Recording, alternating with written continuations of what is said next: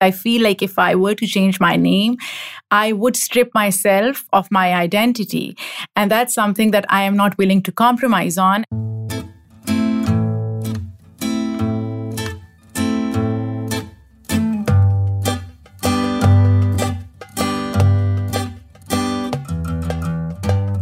Welcome to the Alien Chronicles, a weekly podcast about immigrant experiences. I have invited Lisa again, a guest from one of my previous episodes.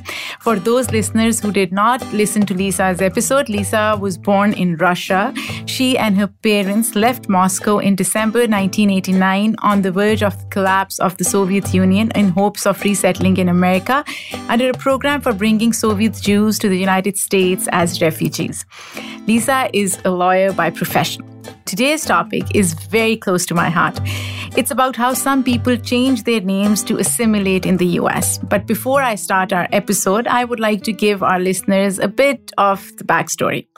Lisa and I were at a coffee shop one day, and you know how it is the person at the checkout counter asked me for my name and Lisa's name so that they could call us when our order was ready. Lisa gave her name, and then it was my turn to give my name. I instinctively started pronouncing my name phonetically, and I even spelled it out, assuming that the person at the counter wouldn't know. I feel like I am somehow hardwired to do that every time I go out or meet someone new. Lisa was surprised, and this led to a long discussion about names. And fast forward three weeks, we are here with our new episode about why people change their names to assimilate in the US and why people like me, some people don't. Lisa, what do you think?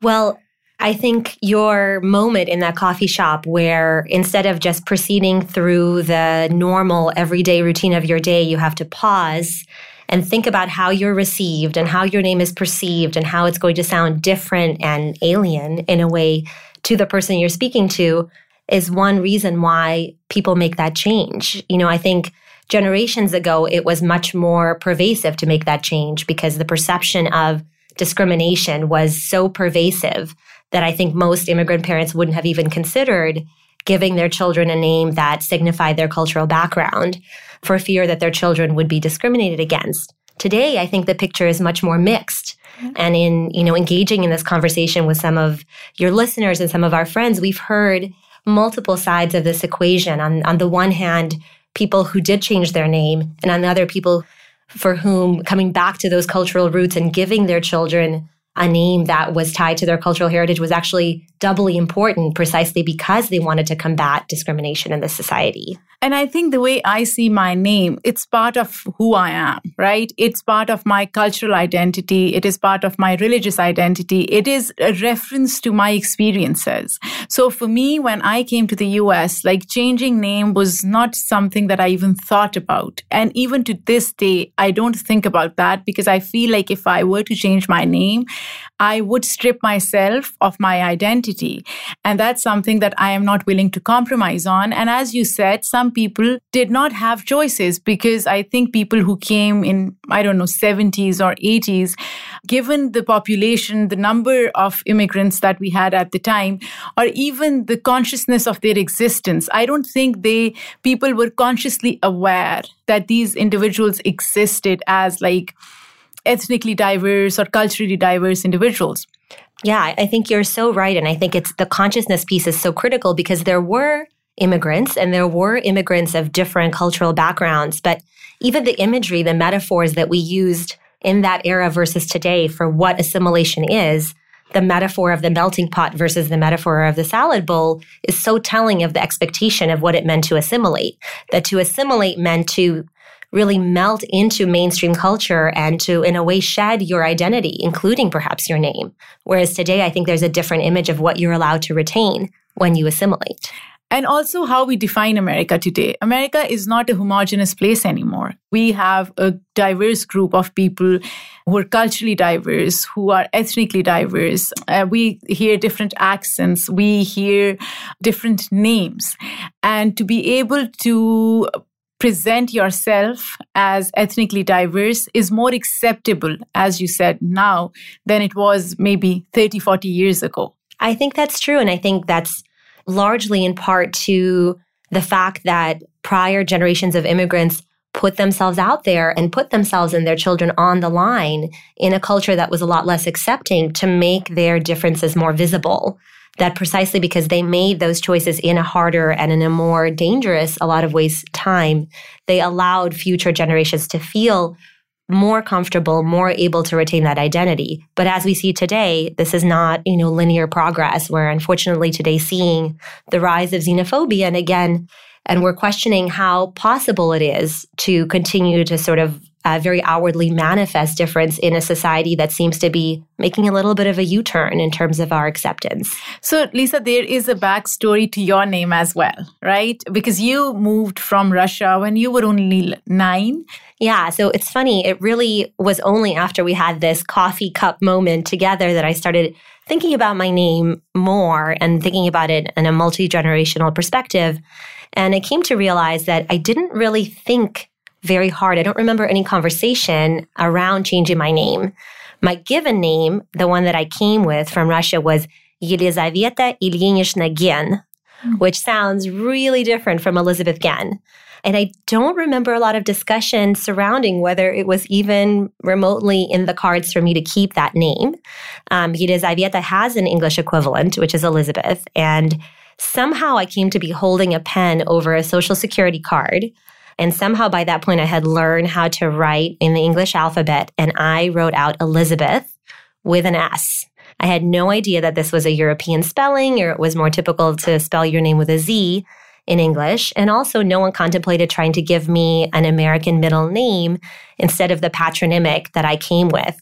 Patronymics, for those listeners who um, who may not know, are your father's name with a suffix that is different depending on whether you're male or female. And so my father's name is Ilya or Ilya. Once again, you'll notice it sounds quite different. And so I had a patronymic that was his name with a suffix Ilyinishna. That went away without any discussion because obviously that was way too different and too bizarre to keep and nothing was in its place. So all that to say that without too much thought, we did what it seemed to make sense to do to have an American name, and yet it still carries with it all of these different questions.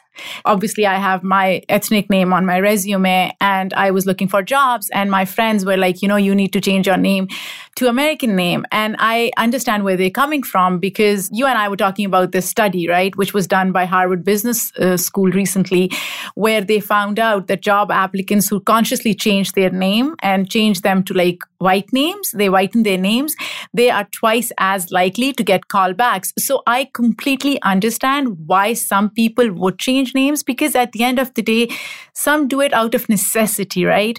But when I think about it, even if I were to change it on my resume, like if I got a call and I if I were to go in person, they would know that I am not a white person. I don't look white. I don't sound white. So why change that name? What do you think? To me, it's more like by changing your name, you're not advancing the cause of other people who look like you who want to keep their names. So if anyone is hurt, potentially it's other immigrants who want to live in a society where qualified job applicants look all ways and have all kinds of names so that employers come to see all of those applicants as equal. I want to go back to this point because when what I see is like if an employer is discriminating based on my name, my ethnic name, and I don't get a call back because of my name, then they probably in their minds, which obviously I do not at all agree with, they somehow have this preconceived notion of what my name or my personality would entail. Like maybe they think I cannot speak English fluent. Maybe they are discounting my intellect. And to me, the onus of that should lie with the employer and not with me. And I think that's the point that you were trying to make as well, because why should I change my identity, as you said, to promote some kind of soft bigotry on the part of an employer? Absolutely. You know, I think you bring up a really important point about there are cases of overt conscious bias. And then for every one of those, there are also many cases of implicit bias, you know, where the employer doesn't consciously go through that, that thought process that you just outlined, but they just instinctively, without examining it, go to an applicant that has you know, as you describe a mainstream white or anglicized name, or look at the resume and see, you know, a name in conjunction with life experiences that they consider more quote unquote typical white American experiences, you know, again, without examining the assumptions that they're making. And as you say, I think this whole question is about the burden. Who bears the burden of making our society more representative? Who bears the burden of changing employment practices so that our workplaces are more representative? Who bears the burden of changing, you know, media representation? And the more that people who do have these different names or different cultural and ethnic identities change their names or attempt to kind of whitewash identities to fit in, the more it perpetuates the notion that the average American is a white male and that the average woman is a white woman. Even though, you know, I want to say, I want to go back to the idea of no judgment. You know, people are just trying to get by and living in a racist society and an ethnocentric society is really difficult and people need jobs. So I also don't want to judge the choices that people make. But this question of, you know, who bears the burden is a really important one. How can we shift the burden to the employers? To change their assumptions and their practices so that this choice of what you do with your name is not so fraught. I was listening to the, this podcast. It's it's one of my favorite podcasts, and I will not name it. but um, there was this discussion. The guest on that particular episode was um, Indian American entrepreneur. Her father had come from India, and he this was in seventies when he came, and he wasn't getting any callbacks for interviews, so he changed his name. And she was narrating this story about how her her father had to change his name. And the host said something, and I am again paraphrasing, um, said something like, Oh, this is so cute and it's okay it really offended me. I can understand that there was little thought put in that response. So maybe the host was not consciously trying to undermine ethnic names or ethnic identities. But the way I heard it was some people think it's extremely easy to do that. It's easy to give up on your name, name that you've had for I don't know, 20 years, 25 years, your identity and what it means. It's important to understand the kind of impact that it has on individuals. And Lisa, you were sharing a story about a friend of yours. Yeah, I have a friend who shared in response to our um, putting out there that we were doing this What's in a Name episode, who shared the story that uh, when he was growing up, he was in a really small, predominantly white conservative town in Alabama. Uh, and he was one of just a handful of Asian American kids, and he had a Korean middle name and his memory of this time was that, you know, he was made fun of, that if the name ever came up, that it would be the subject of ridicule. And now, as an adult, he just had his first child, a baby boy, and he and his wife very proudly decided to give their son a Korean middle name, which had just so much significance to him, precisely because he wanted to own that and to give that to his child and to create, you know, a world around his son where his son would know love and support around this part of his identity instead of the ridicule that he faced. Do you think it's also part of the evolving demographic in the US? It has more to do with that, that people are feeling comfortable accepting their identities, their ethnic names, their accents. I think so. Um, as I said, in my view, it's not a linear progression. We take some steps forward and we take some steps back. And I think part of what's been happening recently is it's not even just so, so, much a matter of things changing, but of things being brought to light. That when we pay attention to representation, for example, and I very consciously want to use the word representation instead of diversity, because to me, diversity signifies plucking out some number of people of color or people of a different ethnic background to diversify and enrich a mainly white pool. And representation is really about giving everybody a chance and creating a whole landscape where everybody's cultures are represented. And it's for the benefit of, of everybody and not just for the benefit of sort of diversifying or enriching the environment that you're in. When we focus on representation and we make that a priority, then we notice how much it's lacking. Mm-hmm. So, for example, I, I, just read a statistic, although it's now a couple of years old, that of the 500, you know, agreed upon best films of all time, only six had uh, protagonists who were women of color. So once you start running the statistics, that's what you see. Um, so, you know, particularly talking about film and TV, the Oscars so white hashtag and movement brought attention to a problem with the Oscars. But when you look at TV and entertainment in general, you just see how rare it has been to have protagonists who are not you know, white families or representing typically white experiences. And, um, you know, one of the things I read, uh, it gave a lot more statistics about the lack of representation, and it made it a goal to achieve representation of ethnic and racial minorities and women and women of color in proportion to how many of us there are in the population. So if there's a certain percentage of people who are, let's say, Asian Pacific Islander, then this is what you want to see, you know, represented in your TV shows and your movies. Um, and I sat back and I thought about this and I said, that doesn't sound like nearly enough because if you have lifetimes of having no representation at all and you start very very very slowly building just toward achieving your very you know small percentages then you're never going to actually make people realize that your average American is not blonde and blue eyed. And so it seems like you need to really overshoot that. And it's actually quite similar to conversations we're having about gender representation. For example, another discussion was about how that I've read was about how to diversify corporate boards in which there's so few women. And they said if you started hiring 50 50 men and women or bringing them 50 50 onto corporate boards, it would take 40 years for corporate boards to actually be 50 50 because you're starting with such a structural disadvantage. So I think the same thing here. I think we should flood the airwaves with representations of all kinds of people, regardless of how many of them there are in the population, because we're starting so far behind and seeing images of different kinds of lives. And that's such an important point. And I do want to clarify one thing here that when we talk about representation and even when we talk about women, women of color have different experiences than white women. Like when I look at myself and I've, I call myself intersectional feminist. And the reason I do that is because I feel like I have additional layers of discrimination or my experiences that may not be similar to a white feminist because of where I come from because of the way I look, because of the way I sound.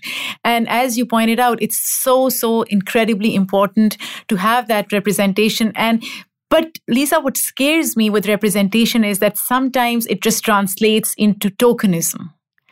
And that's where we have to understand if we are representing a minority group or a marginalized group, we should present it in a way where we give them the creative liberty. And it's not just a token in a film or a movie or on TV to check that box and say, you know what, we have this number of people of color or women and we are done. What do you think? Yeah, I, I, think you're totally right. And I think that that brings up kind of two separate points. One is who is doing the production? Who are the producers? Who is doing the casting? Who is doing the directing? Who is the screenwriter? Because even if you are representing a story in which people of color or immigrants or a particular ethnic group are at the center, if the people who are doing the production are not themselves, you know, of that background and really steeped in it, then you do run the danger of really misrepresenting or, as you say, tokenizing. And then the second point brings me back to what I said before, the need to flood the airwaves because no one story is every story. And so if you have a story that is about a Muslim American family, there's not one kind of Muslim American family. If you have hundreds of stories about white American families, like every single sitcom ever showing all of the ways in which they vary, showing uh, differences in socioeconomic status and culture and um, you know countries of origin and how those families comport themselves and what their values are than just having one show is going to run the risk of teaching everybody that that's the one kind of muslim american family that exists. And in fact there's just as much variety within every immigrant culture or every ethnic culture in the united states as there is among white americans. There are stereotypes in america that exist and and breaking those stereotypes harder for instance i've seen like in the past few years um, muslim shows where they would show a normal Muslim family because um, Muslims are stereotyped as terrorists. Um, no surprises there. But if they do, I feel like those shows are unfortunately shelved. I think people in America they don't see Muslim women as independent or or vocal or even sexy or whatever. So how do we break away from that? I always struggle with the notion how do we break away from that? It's so hard. I think you're so right. It's you know, it's one thing to create the content and it's another thing to create the demand or to break through people's stereotypes of what should be and their um, sort of impulse to click past something that doesn't agree with their preconceived notions. And I think that the point that you bring up about how Muslim women are perceived is so important and even separate and apart from the other unfortunate stereotype that you mentioned that, you know, Muslims are terrorists, which of course is still out there, even, you know, all these years after 9 11.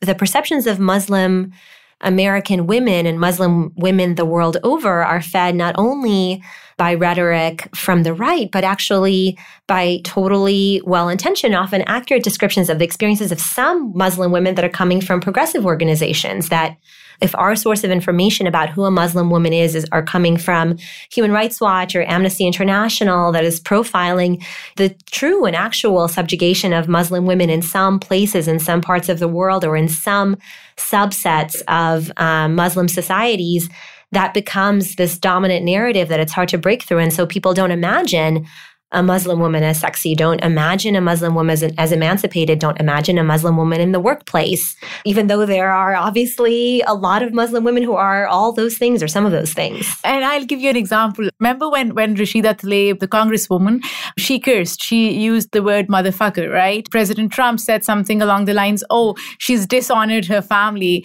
She didn't dishonor her family because if that is the case, then I probably dishonor my family like 50 times a day or something. So because because I curse a lot. They Be prepared for some Sadia yeah. cursing on this episode. yeah, I'm just trying not to. I'm, I'm trying not to. But that's the thing. So we were going to talk about assimilation in broader terms as well. Yeah, I, I think one of them that we already started talking about is accents and this idea of the neutral accent, you know, shedding one's accent is so essential to assimilation. And this always makes me think of the way that my conversations go with people when I reveal that I'm an immigrant. It's this big, like, surprising like, magic trick that I perform. Like, guess what? I am a totally different person than you thought I was, except I'm the same person you were just talking to. And one of the things that happens is that people say, but you have no accent. And I know that people mean, and if any of you are listening who have said this to me, please don't take offense. I know people um, people are really being kind when they say that, but I think what people don't realize when they compliment me, by the same token, they're in a way diminishing those who have accents and suggesting that they didn't do as well as I did at assimilating. And I think, you know, it really brings up for me a question like, what does it mean to assimilate and what are we assimilating into? And if we still have in our mind the idea that there is some one monolithic thing that is America, one just big homogeneous, you know, melting pot, to use the language that we used a couple of decades ago, then of course, then people who didn't shed their accents are not doing as well as I did. People who didn't change their names are not being as good an immigrant as I am because they're they didn't melt themselves into the pot. But if we really change our frame of reference and we think of America as what it actually is, which is already incredibly heterogeneous, already shaped by all of these different cultures, then maybe we should actually ask, be asking a totally different question instead of always asking, how is this immigrant group assimilating? Which is in a way asking, you know, are they threatening in some way? Are they so different that they're threatening our American norm? Like, let's just smooth things over and make them more American could we be asking, you know, how are they enriching our society? How are they contributing? Um, and not to suggest that they aren't, but really with curiosity, like how does this make America a more interesting, vibrant place to be to have these groups that manifest their identity? I grew up in a very homogenous society and it's easier to do things. And yes, it's easy to associate with other people when you are in that homogenous society. But I think societies that are, I believe, in fact, societies that are more diverse, they have so much more to offer. That's what fascinates me when I listen to somebody else's accents, and especially guests that I have interviewed who've had such amazing stories and different accents. And when those accents come together in a conversation, they just sound beautiful to me. But again, maybe that's because I am an immigrant and I have more empathy. I don't know. Yeah. You know, well, this is where we, we ask our listeners, you know, how does it sound to you? But this is something that really struck me having listened now to a number of episodes of the Alien Chronicles podcast, in those episodes, Sadia, where it was you and another, particularly another woman who had an accent, how beautiful it was, and also how rare it was to hear both of the speakers have accents and to have this dialogue, you know, in an environment of parity, it makes me realize that even, you know, in on some of our very, very beloved platforms, like, you know, our beloved NPR, there is such an expectation that the person who is in a position of power or authority, definitely, if not both people, should have broadcast ready, you know, what that means again yeah. in a in a mainstream context, very neutral, not even Southern. I mean neutral, yeah. Midwestern, perfect, you know, flowing accents and to hear something different it really struck me how powerful that was and how rarely in any context, whether on the radio, on the news, regardless of what the person looks like, that voice, the voice of authority, the person who tells you whether it's the weather or the latest news or whatever it is, has to sound kind of like this. That's so true. And when uh, now I'm thinking about all like the shows on NPR that I listen to so diligently, and you're right. The names may sound different and they may be ethnic, but the sound and the accent is the same. And you're right. Maybe there is something to be had there. Maybe that's a conscious decision, or maybe it's not. I don't know. But you're right. Again, it goes back to what people are comfortable with. Because I'll tell you something, my name is not that difficult to pronounce, right? Right. But, and so I am like instinctively every time I am with Verizon or whoever on phone or in person, I just spell it out and I pronounce it phonetically but my A's and E's are different. So the way I pronounce my A, people think I'm saying E. Mm. So I have to spell my name at least five times before, and then in the end, when I'm like, okay, A as in like apple, and that helps me a lot because I can keep on saying A and they will think it's E. And you're right, this is like maybe that's why people who have accents they you don't see them in media or on tv because the general consensus may be that people will not understand that.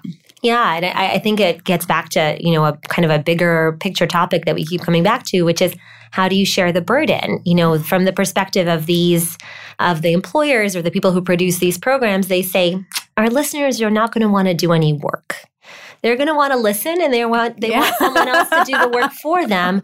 They're not going to squint and try a little bit harder and overcome a little bit of their assumptions about what the voice should sound like to understand the difference between your E and their A.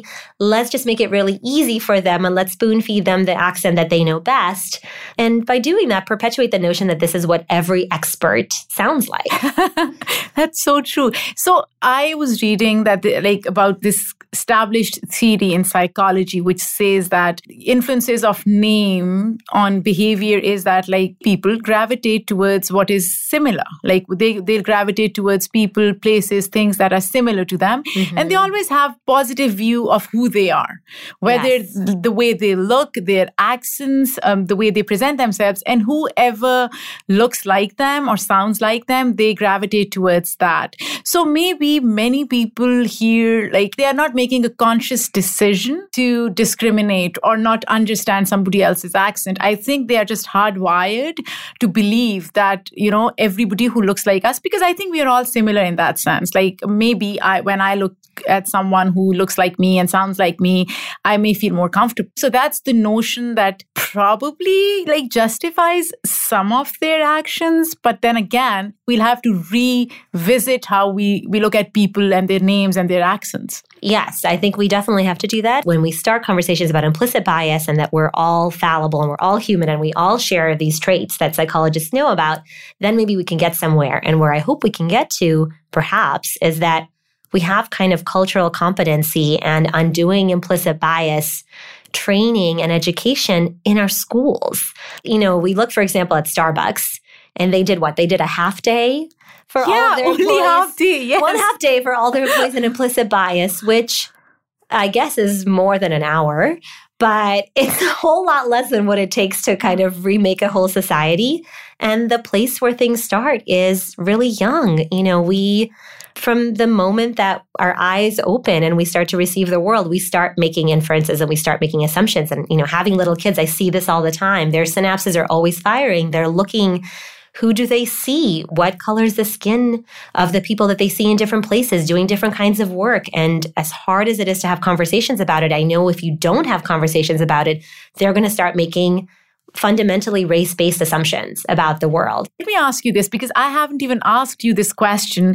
I know you're an immigrant, but to it's me, true. yeah, you like again, I would say that I'll obviously perpetuate the same stereotype that you don't sound like it, like because your accent Yes. is you don't have an accent, or the way I see it, you have an American accent. So it's like so. According to this society, I don't have an accent, but that's because we just don't have a broader view. Yeah, exactly. So when you look at people who have different accents or different names, how do you approach it? So many of these things happen subconsciously, as we said, that you know, I also have to do the work of unpacking what are my expectations about how hard somebody has to work to make themselves understood to me. So if I'm in a conversation with somebody who has an accent, even with you when we first started Yeah. talking, I have to make a conscious decision that I'm not just going to cross my arms and sit back in my chair and take a sip of coffee and wait for you to do all the work to make yourself understood and remind me that when you say A, you mean A for apple. Yeah. I'm just going to assume that we're equal in the conversation and that my I have to do, you know, mental work to understand you or to understand somebody with an accent. And I think that that's not a universally shared understanding even among people who are progressive. So even if people have the the attitude of wanting to be accepting and this is like a theme that's running through our conversation, it takes work to actually manifest that in the way that you relate to other people. I think what you said is like, I think it's like, I feel like for the last over a decade now, I've been in the US. I think you're right. I have taken up the responsibility of explaining my name, my accent, my religion, my identity to others. And that's where your uh, makes so much sense is that I would be very happy if somebody else shared this burden with me. it is a burden. And I think this is coming up in a lot of conversations that we have been having in parts of our society, particularly since the 2016 election. There are a lot of people who are really tired of the burden of having to explain to you know white people in this country to their white friends or on Facebook groups you know what it means to have their burden or what it's like to be in their skin in this country and to have the experience that they're having in a very mundane example you know me sort of jumping a little bit and uh, when you ordered your coffee and you know you had to repeat it and you had to spell it it wasn't that i actively thought Sadia doesn't have to do that, but it's just I don't live in your skin every day. And that was just a little glimpse of on a daily basis what it's like to look and sound different. But it is intrinsically tiring Yeah. to to have that experience, I'm sure. And then to also be burdened with having to explain it and explain that this is what it's like and this is how white people perpetuate the burden by not sharing it is exhausting. You know, it reminds me of this actually beautiful metaphor that a friend of mine used for activism in general. She's a singer in a choir, and she talked about how when a choir sings, you hear a sustained sound, but it doesn't mean no one is breathing. It's just that people take turns taking breaths and replenishing their air and then just kind of joining the sound again. And to me, that's when I visualize this work, this burden, unfortunately, that people have who are not mainstream white Americans. If enough people participate, then everyone gets to breathe. No one can carry that burden all the time equally and in every moment constantly be teaching and explaining and representing in an active way. But perhaps if a lot of people are doing it, then everybody can just take the breaks that they need to stay sane. And to that point, I actually wrote an article for one of the newspapers where I do explain that burden, it lies on both sides. Like the way I see immigrant communities here, I've always said that it's important for immigrant communities to interact with their neighbors with their you know friends who who are not a part of their community but to reach out to you know other people and i think that is also extremely crucial and extremely important because sometimes as immigrants we don't interact we don't have this kind of dialogue and we try to steer clear of conversations that are difficult. I've seen it eh, among my friends i've seen it with eh, my own family. Immigrants they become risk averse the minute they land wherever they're supposed to land. They just don't want to create any controversy, to say something that may offend anybody. And to be honest, maybe it was like 2016 elections was a trigger or something. I just feel like I'm done with being quiet and letting somebody else define me. So I guess that's also important that like you and I are having these conversations initially as acquaintances and now as friends. Other people can have these conversations as well. Yeah. And by the way, I just want to say I'm so glad that you got loud. I'm so glad you're done with being quiet yeah. because your voice is so important and it's different. And even, you know, I, I, think we have just such visceral reactions even to the sound and, and to hearing different stories and to hearing them, you know, in this wonderful medium that allows new voices to enter the conversation. And I, I hope, uh, kind of as you say, I think we share the goal that the best thing that people can do in response to this is to initiate their own conversations. But, you know, one of the challenges that I thought about as you were saying how important it is for immigrants and immigrant communities to put themselves out there and to interact with others is, you know, the study that came out a few years ago in 2014 that said basically three quarters of white Americans have entirely white social circles. And I'm not surprised. Right. This is not surprising. And so, what do we do with that? I don't think it's just white people not interacting with immigrants or people of color for that matter, not just immigrants. I don't want to uh, narrow it to immigrants only, and vice versa. I think it's important to feel more comfortable around people who don't look like you. I think it just boils down to the same thing that you and I were talking about. People are comfortable when they are hanging out with people who look like them because they feel they, they're scared that at some point the conversation will become uncomfortable and there is so much history whether it's african americans and whites whether it's muslims and whites or even jews and muslims. I think this whole notion of oh the conversation will become uncomfortable at some point. So let's not have a conversation. Right yeah, and that's very human too to just shirk it and say it's easier this other way. And I think, you know, one of the things that perhaps is very unintentionally contributing to people's fear of having conversations and to people's fear of entering into friendships or kind of starting to starting a friendship with somebody who is different from them might be the fear of doing something wrong or saying something wrong or offending people. And I think you know, especially in today's internet culture, I think that fear is legitimate. You know, I've definitely had questions and thoughts that I felt like were probably ignorant in the sense that I just didn't know enough. Like, for mm-hmm. example, about the diversity of experiences of Muslim women in the United States. I mean, that's an area where I can say, I don't know a lot about this. Mm-hmm but I certainly on the internet, you know, feel uncomfortable asking questions for fear that I'm going to sound ignorant, which is itself bad, or that I'm going to be called out for saying something that's wrong. And so, you know, again, it gets back to this idea of people are really tired in a lot of ways. Um, and so they're tired of ignorance and they're tired of answering questions. So I think, you know, we have a little bit more of this shift to just castigating or maybe shaming when people say something that's ignorant and saying, you know, this is really unacceptable in 2019.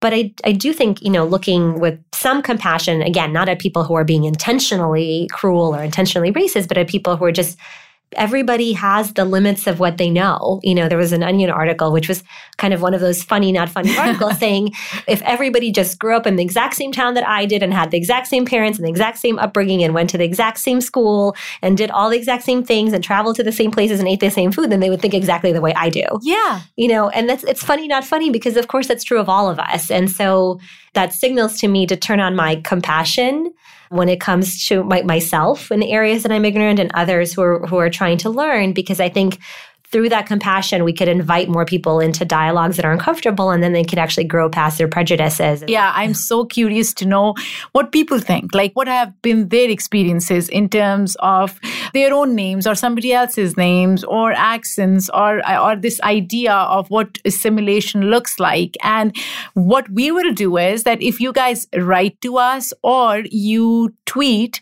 by using the hashtag what's in a name, if your response is interesting or if we find find it intriguing, we will share it on our next episode because we are absolutely going to have another episode where we will talk about more about like race, gender, wealth, and how that impacts um, communities of color and even white communities. And, and we'll talk about all of that. But do write to us because we we look forward to getting your feedback. It's extremely, extremely important for us.